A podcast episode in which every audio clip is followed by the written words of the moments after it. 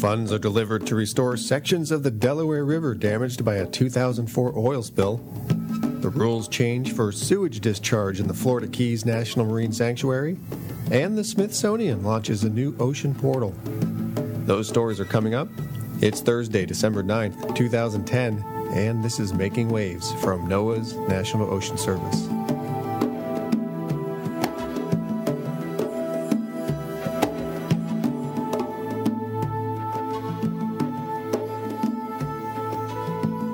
Back in November 2004, a large cargo vessel named the Athos 1 struck a submerged anchor while preparing to dock in Paulsboro, New Jersey.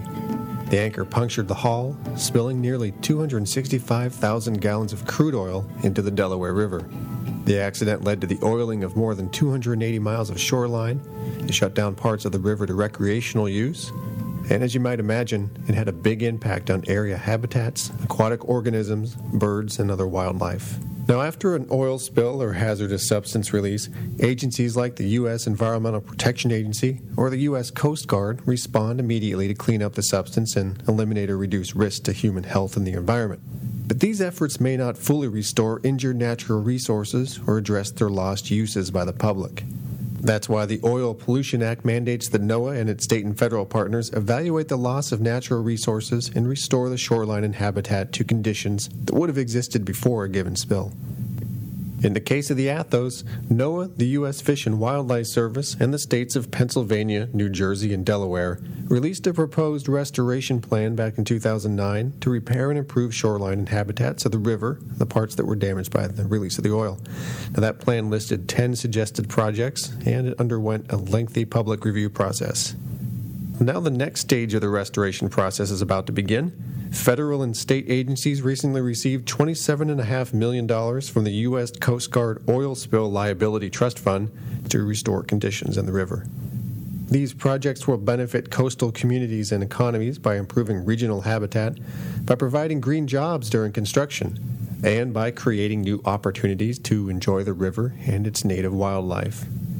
Check our show notes for a link to get more details about the Delaware River Restoration Project from NOAA's Damage Assessment Remediation and Restoration Program.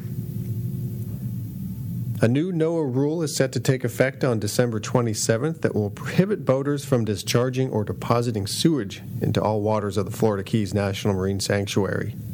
The rule also requires that vessel marine sanitation devices are secured to prevent discharges within the sanctuary boundaries. Vessel sewage discharge has been prohibited in state waters of the sanctuary since its designation as a no discharge zone by the Environmental Protection Agency in 2002. And under the new rule, now both state and federal sanctuary waters will be protected from potentially harmful vessel sewage discharge. Now, the reason this is necessary is that current marine sanitation treatment devices don't kill all viruses found in wastewater, and they don't remove nutrients like phosphorus and nitrogen. This new rule prohibiting discharges and requiring the devices to be secured will help prevent these pollutants from entering the sanctuary in the first place. And the reason the nutrients like phosphorus and nitrogen are bad is that excessive amounts of nutrients can harm coral reef ecosystems by degrading water quality and stimulating the rapid growth of aquatic plants and algae, which in turn smother and kill live coral. And if you'd like to read the details of the new rule, check our show notes for the link and we'll also, of course, have a link to the Florida Keys National Marine Sanctuary. And finally, today we want to make sure you know about the new Smithsonian Ocean Portal. It's a fantastic place to visit. It's full of dynamic multimedia content designed to engage young adults, ocean enthusiasts, and middle school teachers and their students in ocean science, education, and conservation. NOAA played a big role in contributing to the development of the portal and continues to be a major contributor to the site. The launch of the portal is the last of three components that comprise the NOAA Smithsonian Ocean Initiative Partnership.